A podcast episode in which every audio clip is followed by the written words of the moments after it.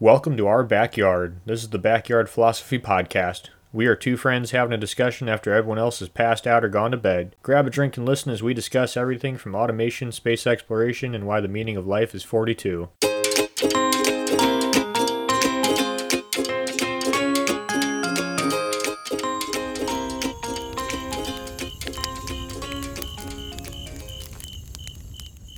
The Wild West has astonished millions and will be an era remembered for centuries to come. Many times romanticized with the history of outlaws, the frontier, and of course, the iconic cowboys. During this era in American history, many legends were crafted and formed under that western sky. But for this American tale, this legend, a legend who changed cowboying and rodeo forever, we focus on Bill Pickett, the man who grabbed the bulls by the horn. But before we talk about a man who may have been a man, a man amongst boys, Nick, how are you? And what are you drinking? I am doing great. I got some Rogue Dead Guy ale here with me. What about yourself?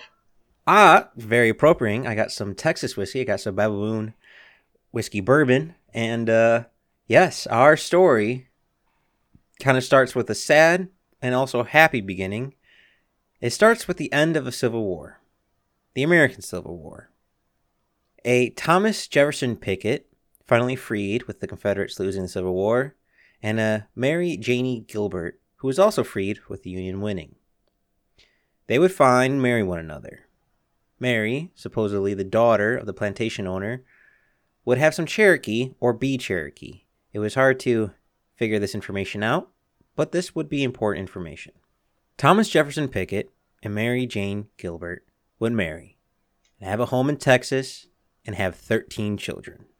The second born of the 13 would be a Bill Pickett, born December 5th, 1870, in Williamson County, Texas. Bill and his siblings would have a hard but honest life, working hard and unfortunately receiving little education, but Bill would make it to the fifth grade, where he would have enough with school and leave. Leave both school and home to go work as a ranch hand. While getting his new education, learning out in the prairie, Bill would become an excellent cowboy, able to break and rope the toughest of horses and control the meanest of bulls. He would even enter his first rodeo in 1888 in Taylor, Texas, around the age of 18. From there, he would marry Maggie Turner and have nine children, and would become such a master at being a cowboy. He and his brothers would start the Pickett Brothers Busters and Rough Riders Association, a horse breaking, cattle wrangling business. Now, it's not the best name I've heard for a business, but definitely gets the point across. It's a pretty pretty sweet name, not gonna lie. And for those who don't know, for I realize that we have listeners perhaps not familiar with horses and livestock, breaking a horse is not physically breaking the horse, but rather spiritually. Oh my gosh, I never even thought about that. It's yeah, it's uh I had a I was trying to explain uh, to a friend what episode I was going to record and he goes, "What's breaking a horse?" And I went, "What?" It's uh for those unfamiliar, it's teaching a horse how to be familiar with being ridden and not buck, bite and hurt people. That's hilarious. I just I never thought about just what the term breaking a horse implies if you're not familiar with the process. yeah, it, the process is you get on the horse and you try your very best not to get off as it bucks and, and tries to get well, you. I'm just off. imagining someone just like trying to bend a horse in half. this is how you make glue, right? oh, yeah, if you have enough bones. Well, anyhow, Bill got really good at this. He became a really good cowboy. And Nick, I think you can contest to this. When you've done something long enough and become efficient or so good you can do it in your sleep, you start to mess around and play and try new things at your craft. Yeah, and I believe the the correct no, the the technical term is actually cowboy. If you've been a cowboy long enough, you just become a cowboy on the bigger bigger operations. Well, with being so good at it and well, kind of getting bored doing the same thing and over and over again, one day Bill got an idea in his head. An idea from a dog. Dogs have been farmers, trusty ally, since man has had livestock. And dogs themselves have some interesting way of managing testy cows. Sometimes these dogs, a certain type of dog, will be called the hanging tree dog, which grabs the steer by the horn, ear, or lips and are able to pull and flip a cow over. A practice called bulldogging. Well, Bill, probably seeing this multiple times throughout his life, figured, hell, if a dog can do I it, can do it. I bet I can do it too. yeah. So, Bill being Bill, would get on his horse, chase down a steer, jump from his horse onto a steer, grabbing it by the horns and neck, sticking his feet in the ground, then flipping the cow over. And this is where it gets crazier. After doing this a few times, and if it was a larger steer and he couldn't turn it over with his own body, he would position himself while jumping off the horse so that he could bite the steer's lip like a dog to help him flip the cow over. The idea of a five foot seven, who, let's be honest, everyone, and this time, being malnourished was everyone. So a small five foot seven cowboy jumping from his horse onto a bull, then twisting the bull, biting its lip to bring it down, and to do so time after time. This wasn't a party trick. This was a this was a union between cowboy and dog. He mastered a skill. And I'll be honest with you, Nick, makes me kind of envious of the no fucks given by this man. I mean, you need a little sense of danger to make things fun every now and then. But you're making you're, you're taking this is taking something that's already dangerous and making it even more dangerous, which is I mean, that's the American dream. uh Bill apparently had a saying, which I think speaks a lot about the character and type of man he was.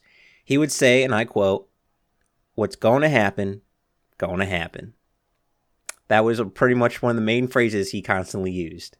And when a cowboy, especially a horse jumping, bull biting, steer wrangling cowboy says that, makes you really think, man, it's gonna happen. They don't make them like they used to. yeah, it's gonna happen. Now, it's not clear if he's the original inventor of bulldogging, but he did perfect the technique, and he did popularize it. After some time, Bill started doing his technique at local fairs and events, and the crowds absolutely loved it. Bill started to do more fairs and rodeos, showcasing his steer wrestling. And since Bill looked more Native American than black during these racist times, he was able to say he was 100% Cherokee so that he could be in rodeos where the prejudice wouldn't let him be or let black cowboys participate. His fame started to grow. In the local ro- rodeo first, steer wrestling started to become a staple in events, with Bill Pickett as the main lead. Then, in 1903, at a show, Bill would get the nickname Dusky Demon, a name that got him more fame and publicity. Eventually, the 101 Ranch Wild West show caught wind of him and wanted him to join the extravaganza, wanted him to join their event. And in 1905, Bill would join the 101 Ranch, and his cowboy career in the public light would explode. I guess stars do shine brighter in Texas. Deep in the heart of Texas. A quick little sidebar the 101 Ranch Wild West show, not the best name, has itself its own interesting history. The 101 Ranch was owned and run by the Miller family, started by former Confederate George Miller, and would be taken over by his three sons. The ranch itself has a crazy history of being around 110, 100,000 acres at its biggest, would employ thousands of people, and apparently be completely self-sufficient, self-sufficient ranch. Basically, the Miller Ranch was more of a town or city than an average ranch. And as for the 101 show itself, it would have some big names come and go throughout its time. Perhaps the biggest being they had Buffalo Bill for a short time. And the biggest the 101 show ever got was for a week long event, they got 64,000 people. That's, I mean, uh, just in a time without cars, imagine 6,000 people traveling to an area to see something. Like, that's Tra- like that's actual traveling. No, I didn't say 6,000. I said 64,000. Oh my god. Yeah, that's e- yeah, it's even crazier than 6,000. It's 64,000. It's uh yeah, that that journey the people had to make they had to make shanty towns. They had to. Hoovervilles, if you will. well, right century, wrong time. Uh, just a little bit off. Well, back to Bill Pickett. You see, Bill joined the early stages of the one on one show, so as he grew, so did the show. The show, along with his steer wrestling, started to become famous. So famous that they were able to travel now. And not just locally, nor just nationally. The shows got so big, they were able to travel internationally, traveling to Europe, to Mexico, South America, to Canada, all over the United States. From Texas to the Madison Square Garden, from England to South America, Bill was able to perform his steer wrestling ability. Now, the 101 show wasn't a year round event. Like many things, it would have seasons. And when Bill wasn't working or traveling with the 101 show, he would still work on nearby ranches and do local shows. A true cowboy. He never stopped riding. But one show would definitely change his perspective on how the entertainment life was and would in turn endanger his life. Let me tell you about Bill Pickett in a show down in Mexico. Now, in Mexico, as is now, as it was back then, cowboys and bullfighting have a certain popularity and romance to them. Bullfighting being huge, partly because their former conquerors, Spain, loved it, but nonetheless a huge staple integrated into the Mexican cowboy life. The 101 show thought they like bullfighting. Surely they must like steer wrestling. Just makes sense, right? Wrong. Apparently, the Mexican people thought bulldogging was fake, outrageous, and a disgrace to bullfighting. So, this is how the story goes. There's definitely some details missing or changed over time. History and people have a tendency to do that. But down in Mexico, someone bet the Millers, the owner of the 101 ranch, that Bill Pickett wouldn't survive against a Spanish fighting bull. Couldn't outlast or bring the bull down in four to five minutes. The Millers said he could. The Mexican people said he couldn't. Bill said, I'll give it a try. Thousands showed up from everyday citizens, cowboys, and Mexican government officials. Money, pride, and life all on the line. A true spectacle to see. The bull was let loose, along with Bill and his trusty steed. Around and around, Bill tried to get an angle on the bull, but the bull kept changing directions too rapidly, zigging and zagging. Trying not to risk the safety of his horse, the chase would drag on. The Millers would tell Bill he was going to have to risk his horse to win. Reluctantly, he knew the Millers were right. So Bill decided to be even riskier and take the one and only chance he would get. Bill would ride his horse neck and neck with the bull, waiting for the right opportunity. The bull would turn its head, spear the horse. Don't worry, the horse would live if the tale and all information is telling the truth. So maybe live, maybe not. And Bill would leap off his horse onto the neck of a pissed off Mexican Spanish fighting bull. The bull would go berserk, trying with all its might to get the five foot seven Bill Pickett off its neck. With the clock still ticking, Bill would wrap his arms as tight as he could around the bull's neck and squeeze, trying to choke out the bull. When that wasn't working, he used his legs to block to block the bull's nose and mouth to deprive it of oxygen. that started to work. The bull began to tire. Being chased, grabbed, and choking tends to do that to the mightiest creatures. I would like to also point out Bill at this time was around 40 years old, plus or minus five years. It wasn't easy to find exact dates. To me, this is all crazy. A 40 year old man, small in stature, trying to choke out a bull with his arms around its neck and his feet by its nose. I don't think I would have believed it with my own eyes. It's I'm just playing it in my head. It's like I guess that makes sense, but I don't believe it. well, the Mexican crowd did not like that. They wanted Bill to lose, and they fucking hated that he was starting to win. The crowd came for blood, Bill Pickett's blood. They wanted to see him gouged and dead, but now they were seeing Bill winning the fight. Well, if the Bull's not going to give blood, I guess the crowd will make Bill give blood. The crowd was at an uproar, rage filled the masses, and then the crowd began throwing bricks and bottles at Bill while he's still on the bull. Bill would be peppered by thrown objects, receive multiple broken bones, not from wrestling the bull, but from the crowd throwing glass and rocks at him. The Millers and Bill knew it was high time to get the hell out of there. Apparently, the crowd wanted the one on one show members dead so bad and were aiming to do so that the Mexican government had to send soldiers or officers to escort them to safety. Mexico's changed so much in those times. the members of the 101 show got the hell out of there safely. Some bruises and some broken bones, but alive at least.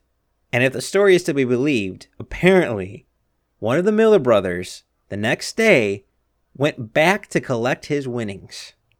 Bill and the 101 show would have wild adventures, even at a time being jailed in Europe because some Europeans thought biting a bull's lip while holding on for your dear life was barbaric and animal cruelty. Says the conquerors of the known world. yeah, yeah. Well, it's uh yeah. Bill would retire from Wait, the show The in night brother who went back to get the money in Mexico, did he get the money? Zach Miller, I believe so. I believe it was 25,000 pesos. Nice. Yeah, I it, it's it was it was not a small sum for uh especially if you're in a carnival rodeo kind of situation. It definitely was probably w- worth the risk.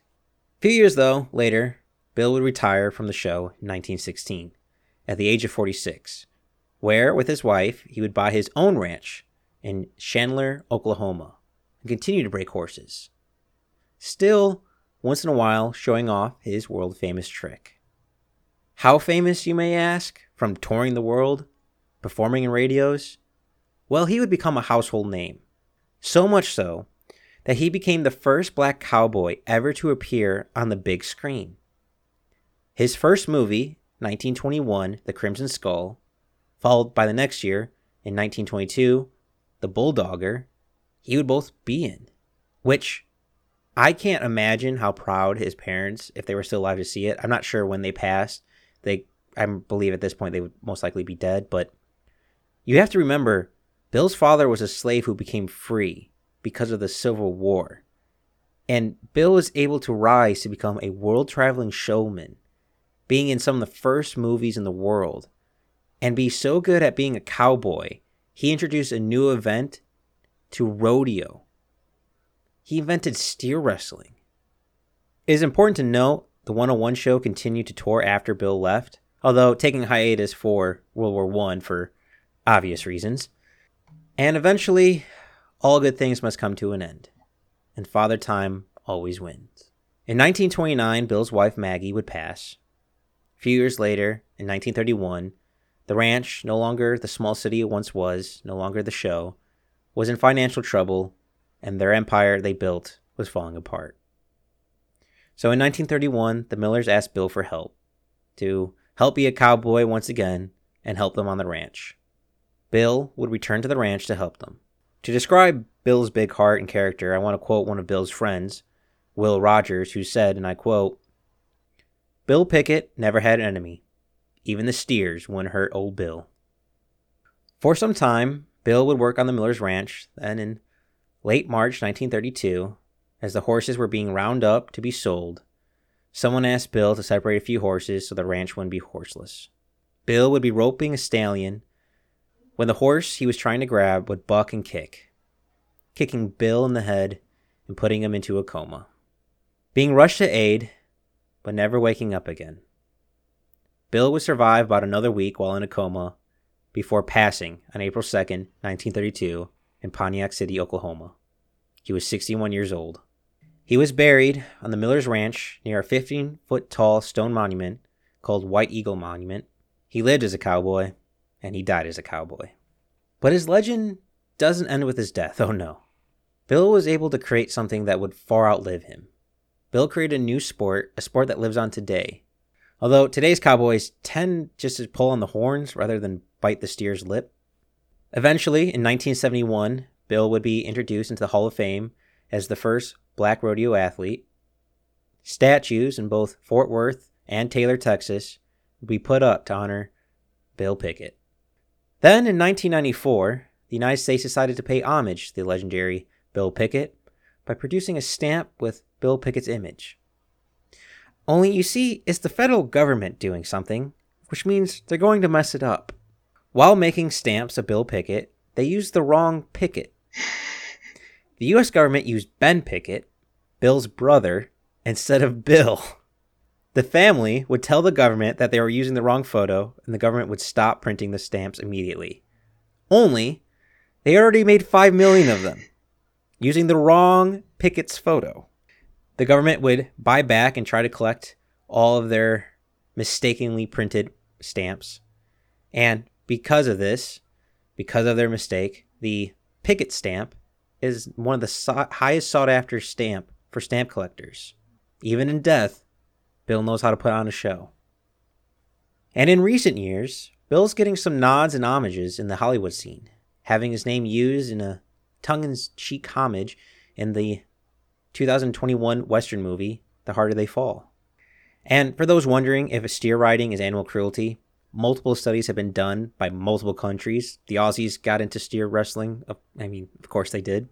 But studies show the average in rodeos of animals getting hurt range from 0.0004% to 0.072%. So almost none. I will make the caveat though, not a lot of studies have been done if animals are getting hurt during practice sessions. So there could be something there, but at rodeos at least, animals aren't getting hurt. It's usually only people getting hurt. But Bill Pickett, a man who stands as a legendary cowboy, he changed the rodeo world and brought a new sport into the public's eye. From all accounts, he was kind, hardworking, good man, with nerves of steel. A man who would jump off his horse onto a steer and bring it down with his bare hands, or occasionally with his teeth. He is the stuff of myth and legend, and important chapters to both the Wild West and the cowboy culture. So, I guess if we can take anything from this man's legacy, is that sometimes you just got to make the jump and grab the bull by the horns. Nice. Yeah, that's the uh, cowboy and legend Bill Pickett, Nick. I hope you enjoyed, and I hope everyone listening enjoyed.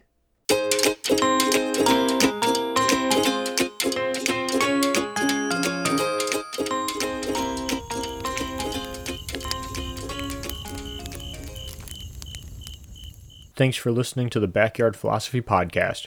We rarely finish a podcast without missing a point we wanted to bring up, so let us know what we forgot. And if you have a topic you want us to talk about, let us know at Backyard Philosophy on Instagram and Backyard Philosophy Podcast on Facebook.